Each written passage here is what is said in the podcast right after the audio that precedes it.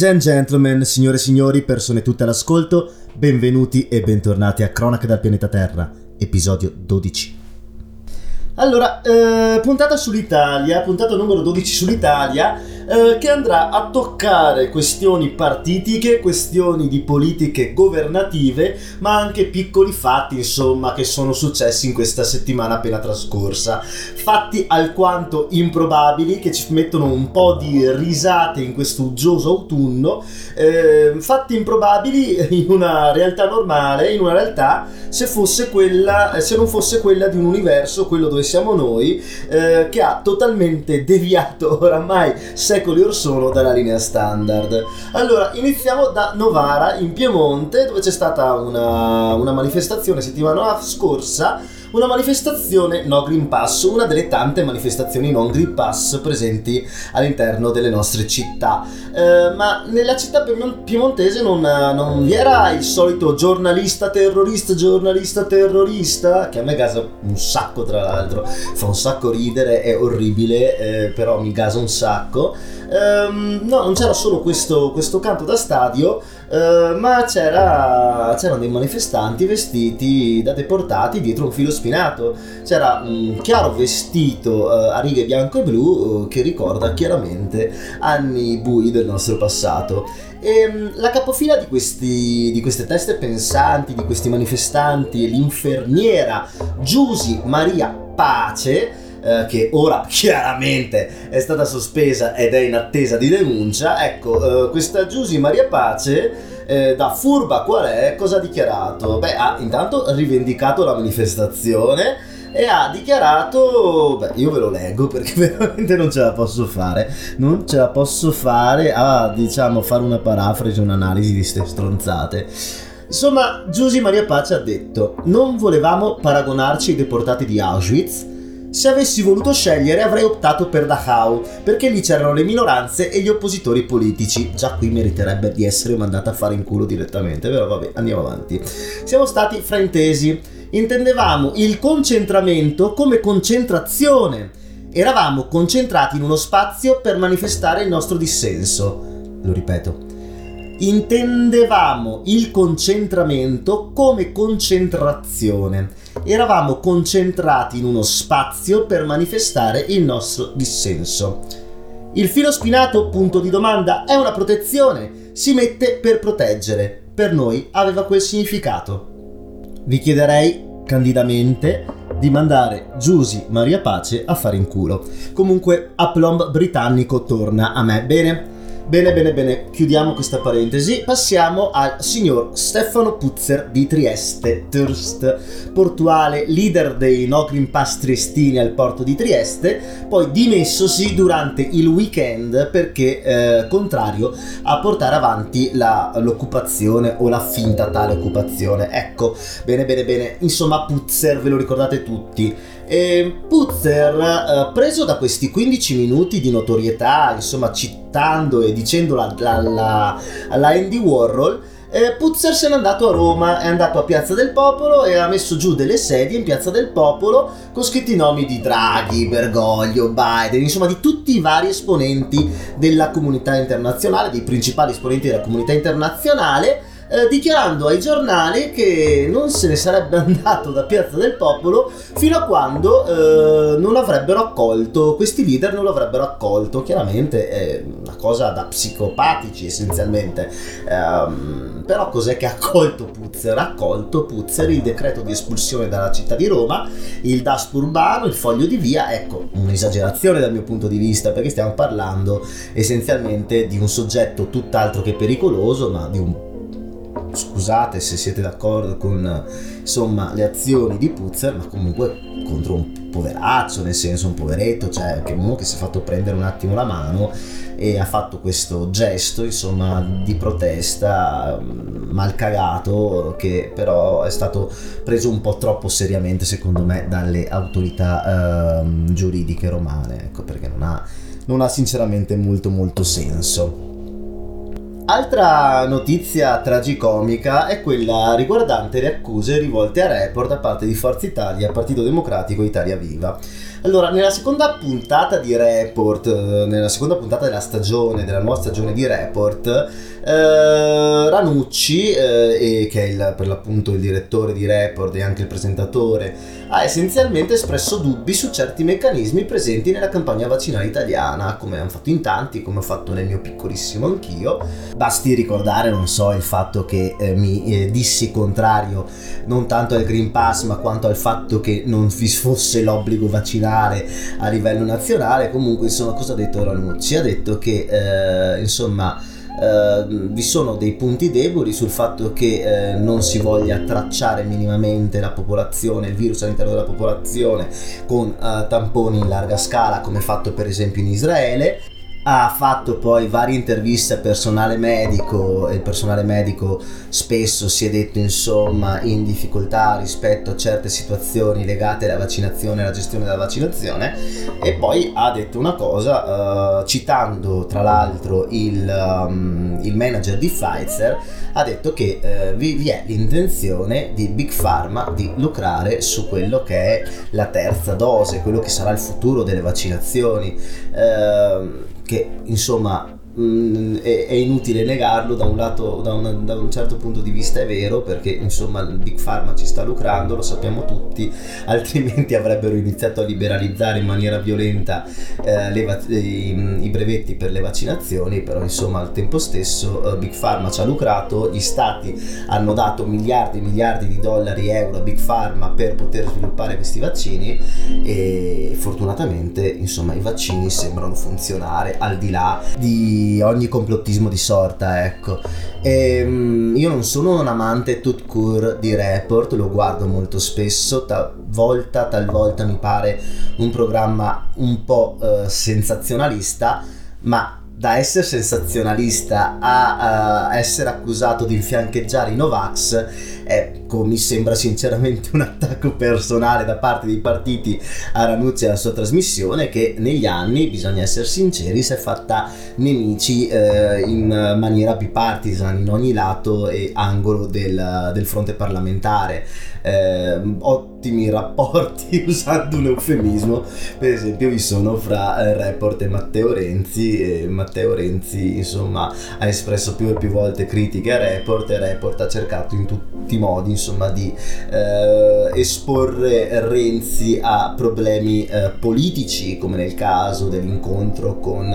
lo 007 italiano Mancini o nel caso dei viaggi sauditi di Matteo Renzi. Ricordiamoci che Matteo Renzi, eh, diciamo diciamo, perché insomma neanche io non ho una buona opinione dell'uomo per quanto lo stimi come capacità oratorie molto spesso. Ecco, eh, insomma Matteo Renzi fa parte di un board economico, eh, economico e culturale saudita. Eh, ricordiamo che l'Arabia Saudita è una dittatura tra le più feroci al mondo ed è un luogo dove i diritti umani essenzialmente non esistono. Ma passiamo a tematiche prettamente politiche. Quest'oggi parliamo essenzialmente di eh, Lega Nord, perché siamo giunti a un punto di non ritorno tra eh, il segretario della Lega Matteo Salvini, in arte il capitone, e eh, Giancarlo Giorgetti, che come ben sapete è il ministro dello sviluppo economico. Ecco, ehm, come ben sapete, per l'appunto, scusate la ripetizione, Giorgetti è l'artefice della Lega nel governo Draghi, è Giorgetti che sposa l'europeismo e la necessità della Lega di moderarsi e accentrarsi anche politicamente, cioè di spostarsi al centro. È Giorgetti che cerca di far capire a Salvini che l'unica svolta da percorrere è quella di seguire la svolta verso Bruxelles al costo di non essere l'attore protagonista, cosa che per l'appunto a Salvini, collego che si ritrova, piace tantissimo. E, ehm, cosa ha detto e perché ho detto l'attore non protagonista? Perché Giorgetti ha fatto una battuta, una battuta cinematografica dicendo che eh, Salvini dovrebbe scegliere tra l'essere Bud Spencer quindi eh, tra le righe tirare a cazzotti in un film di culto ma un film di serie B o eh, poco premiato quindi poco considerato o scegliere un ruolo alla Mary Streep quindi un ruolo centrale un ruolo di classe eh, ma un ruolo capace anche di fare eh, un passo indietro, un passo di lato, un ruolo da coprotagonista. Ecco, ehm, Giorgetti insomma ha detto che non ha ancora una risposta, una risposta da Matteo Salvini, ma eh, da par sua eh, preferirebbe un Matteo Salvini capace di essere centrale, ma coprotagonista e polemichetta, polemichetta, si è visto anche Giorgetti andare a mangiare una pizza con Gigi Di Maio. Uh, beh, chiaramente sono entrambi i ministri, è anche normale che lo siano, però la cosa non è piaciuta particolarmente a Matteo Salvini. Però parrebbe, parrebbe che il, uh, il, buon Matthew abbia scelto la linea Bud, ovvero sia una linea uh, da attore protagonista sia in Italia sia in Europa. Ha infatti il buon Matteo convocato un consiglio federale prima di, del congresso vero della Lega che si terrà in dicembre. Un congresso, quello di dicembre, che vuole, che la, che vuole far sì che la Lega diventi un partito di territorio, quindi eh, vuole far sì che la Lega eh, si costituisca come partito popolare nei gangli sociali e territoriali della nostra Italia. Um, in questo um, Consiglio federale, in cui erano presenti essenzialmente i parlamentari e, e diciamo l- le figure apicali della Lega a livello nazionale, ecco, um, Salvini ha ribadito la sua leadership interna e le linee che la sua Lega uh, dovranno tenere, tenere, ovvero sia lotta all'immigrazione clandestina, flat tax, taglio delle tasse, il no alla legge Fornero e quindi eh, all'interno diciamo di questo, di questo consesso eh, Salvini ha ottenuto eh, il voto unanime, quindi mm, c'è il voto da parte della nomenclatura leghista nel uh, volere ancora Salvini come leader. Eh, però è un voto diciamo eh, che vuole sotterrare per adesso lascia in attesa del congresso o è un uh, voto in questo consiglio federale uh, che vuole mantenere lo status quo e crede fino in fondo nelle scelte eh, e nelle linee guida dettate da Matteo Salvini? Punto di domanda. Quindi in attesa di, di questo congresso Salvini regge eh, in questa tregua secondo me precongressuale eh, perché bisogna capire dove e cosa farà l'ala governista, quella dei Giorgetti, quella dei governatori Frederica, Zaia ehm, e Fontana. Ehm, perché notizia di questi giorni riguarda anche il futuro europeo della Lega, poiché Salvini ha fatto una videoconferenza con Orbán e con Morawiecki, che sono eh, i premier di Ungheria l'uno e di Polonia l'altro, eh, e hanno deciso assieme tutti e tre di sviluppare una piattaforma politica comune, un partito unico europeo tra tutte le destre europee, eh, loro, i tre, quindi Orban, Morawiecki e Salvini, che eh, fanno parte o hanno fatto parte di tre famiglie diverse, perché Orbán era nel Partito Popolare Europeo, quello diciamo dei, dei repubblicani francesi di Forza Italia, eh, Morawiecki con diritto e giustizia e nel partito, nell'ossimoro eh, conservatori e riformisti, eh, mentre eh, Salvini e la Lega sono all'interno di Identità e Democrazia con l'Alternative für Deutschland e eh, Rassemblement National di Marine Le Pen, ovvero sia sono eh, tre mondi teoricamente diversi che però vogliono, vogliono ehm, diciamo convergere verso un unico partito.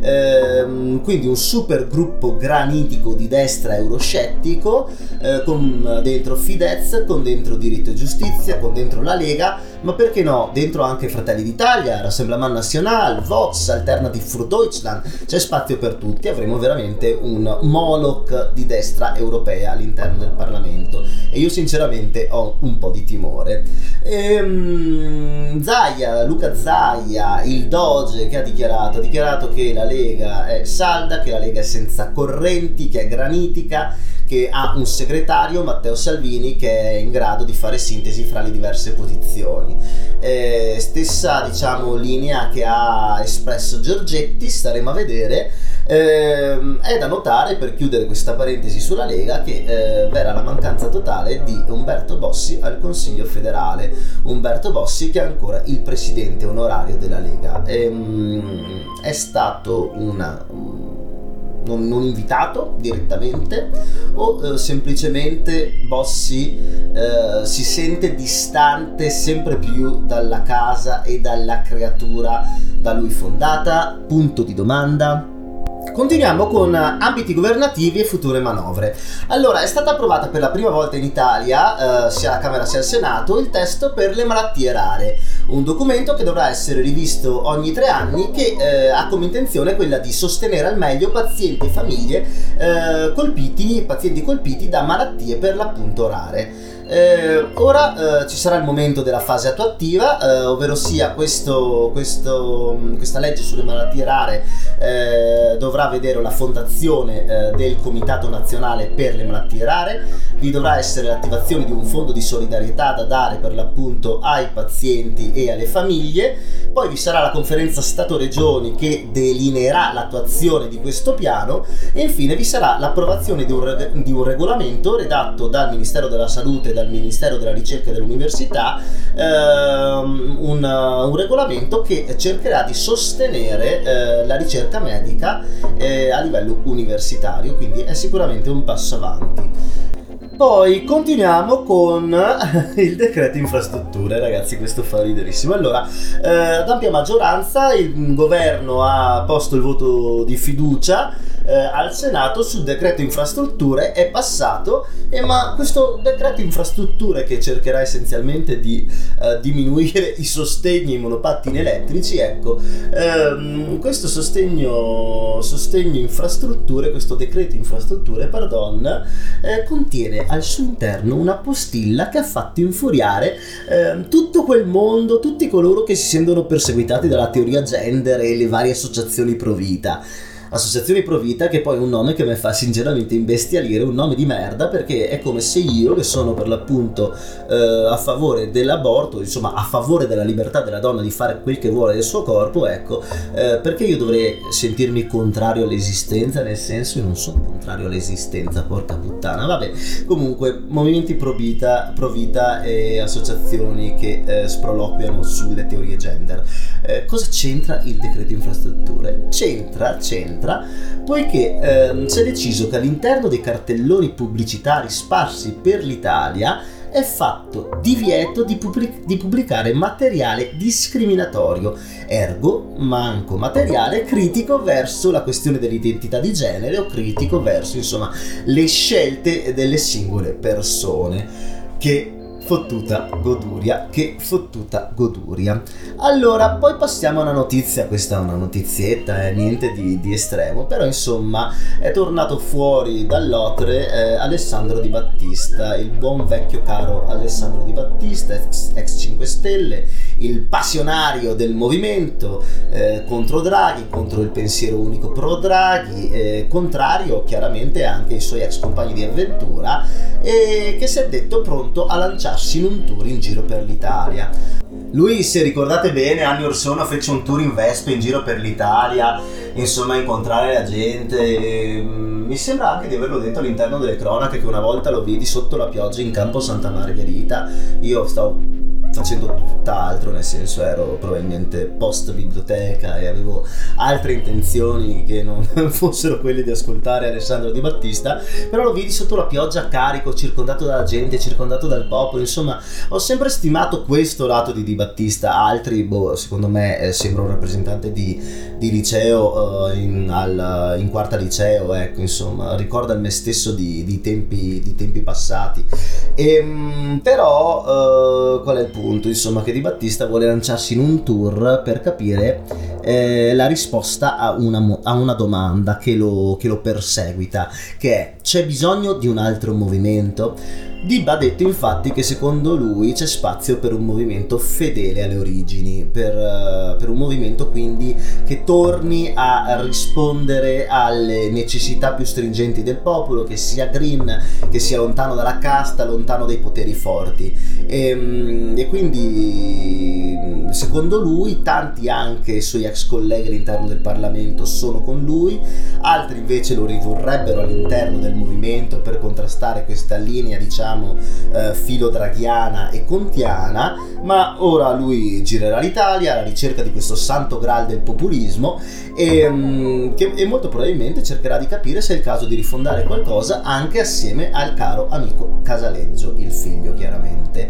Quindi rivedremo nel giro di qualche anno un nuovo vecchio movimento? Quindi un nuovo partito per un vecchio movimento? Ai posteri l'ardua sentenza. E parliamo un secondo di vaccinazioni. Allora, eh, avete visto tutti bene o male che il nostro bel paese si sta salvando da questa quarta ondata, si salva a livello europeo al momento almeno eh, solamente con Portogallo e Spagna, perché eh, questi tre paesi sono quelli con il più alto numero di vaccinati, Sava Sandir. E quindi Portogallo, Italia e Spagna, primi paesi in Europa diciamo per applicazione di vaccinazioni. Eh, ricordiamo che questi tre paesi mediterranei erano all'interno cosiddetta, del cosiddetto acronimo PICS, eh, che andava a identificare anche la Grecia, ma pigs come ben sapete vuol dire maiali in lingua albionica, ecco insomma erano i quattro paesi che un decennio fa venivano criticati aspramente per le loro finanze creative a livello europeo, ecco sono passati dieci anni e un piccolo moto d'orgoglio per noi latini deve esserci perché al momento insomma eh, stiamo governando bene questo, um, questa situazione pandemica Ciononostante non pecchiamo di hubris e ricordiamoci che i numeri eh, stanno salendo eh, flebilmente sia a livello di morti sia a livello di contagi. A livello nazionale, eh, generale Figliuolo eh, parla della necessità di portare avanti la campagna vaccinale per la terza dose, eh, dicendo che l'obiettivo eh, del governo della campagna vaccinale è quella di arrivare al 90% di vaccinati over 12 entro Natale, cifra che secondo me è alquanto improbabile da raggiungere mentre Walter Ricciardi, che è il consulente della, del ministro della salute, che è il consulente di Speranza, eh, ex presidente tra l'altro dell'Istituto Superiore della Sanità, cosa ha detto? Ha parlato essenzialmente di necessità di eh, portare avanti la terza dose, accompagnata eh, da dispositivi di protezione, quindi ancora distanziamento sociale, eh, mascherine, pulizia alle mani e così via, ma soprattutto il tracciamento eh, all'interno delle scuole, perché come sapete, insomma, i bambini tendenzialmente sono asintomatici, però per questioni ovvie eh, possiamo capire che i bambini possono trasportare più facilmente il, il virus.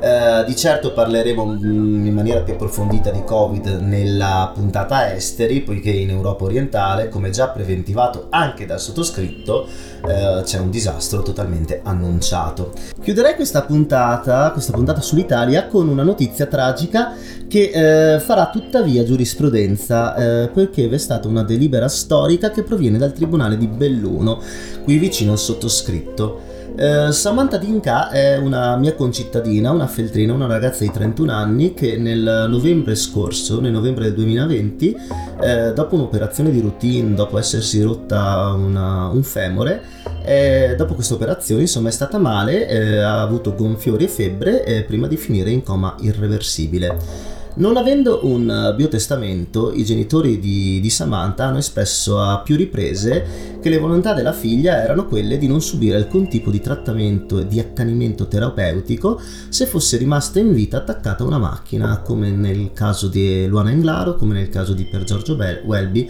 come nel caso di tante altre persone.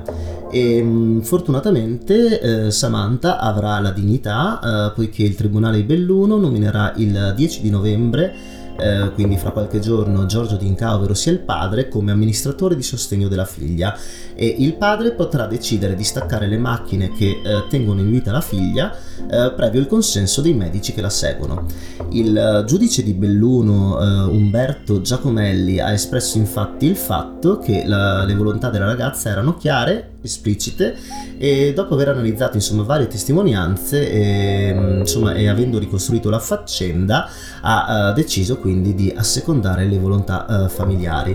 da parte mia per quel poco che possa contare abbraccio Genzianella Dalzotte e Giorgio Dinca i genitori di, di Samantha e fortunatamente il rispetto, la dignità e le volontà del singolo per una volta hanno vinto. Signore e signori, ladies and gentlemen, persone tutte all'ascolto, grazie per aver ascoltato questa brevissima puntata sulla nostra bellissima politica italiana e sui fatti politici italiani. E come sempre torneremo nei prossimi giorni con la puntata esteri. Eh, brodo primordiale di Luca Digi da Gasperina qui sotto, ehm, parole, opere, missioni del sottoscritto, eh, Michel Bortoluz eh, progetto lo trovate su Pillole dal pianeta Terra su Facebook e, ehm, e Cronache dal pianeta Terra su Instagram e spacciate il uh, podcast a tutti i vostri conoscenti perché è cosa buona e giusta. Mi sembra di essere leggermente blasfemo ogni tanto all'interno di questo podcast. Sta di fatto che ci rivediamo fra pochissimi giorni. Aide!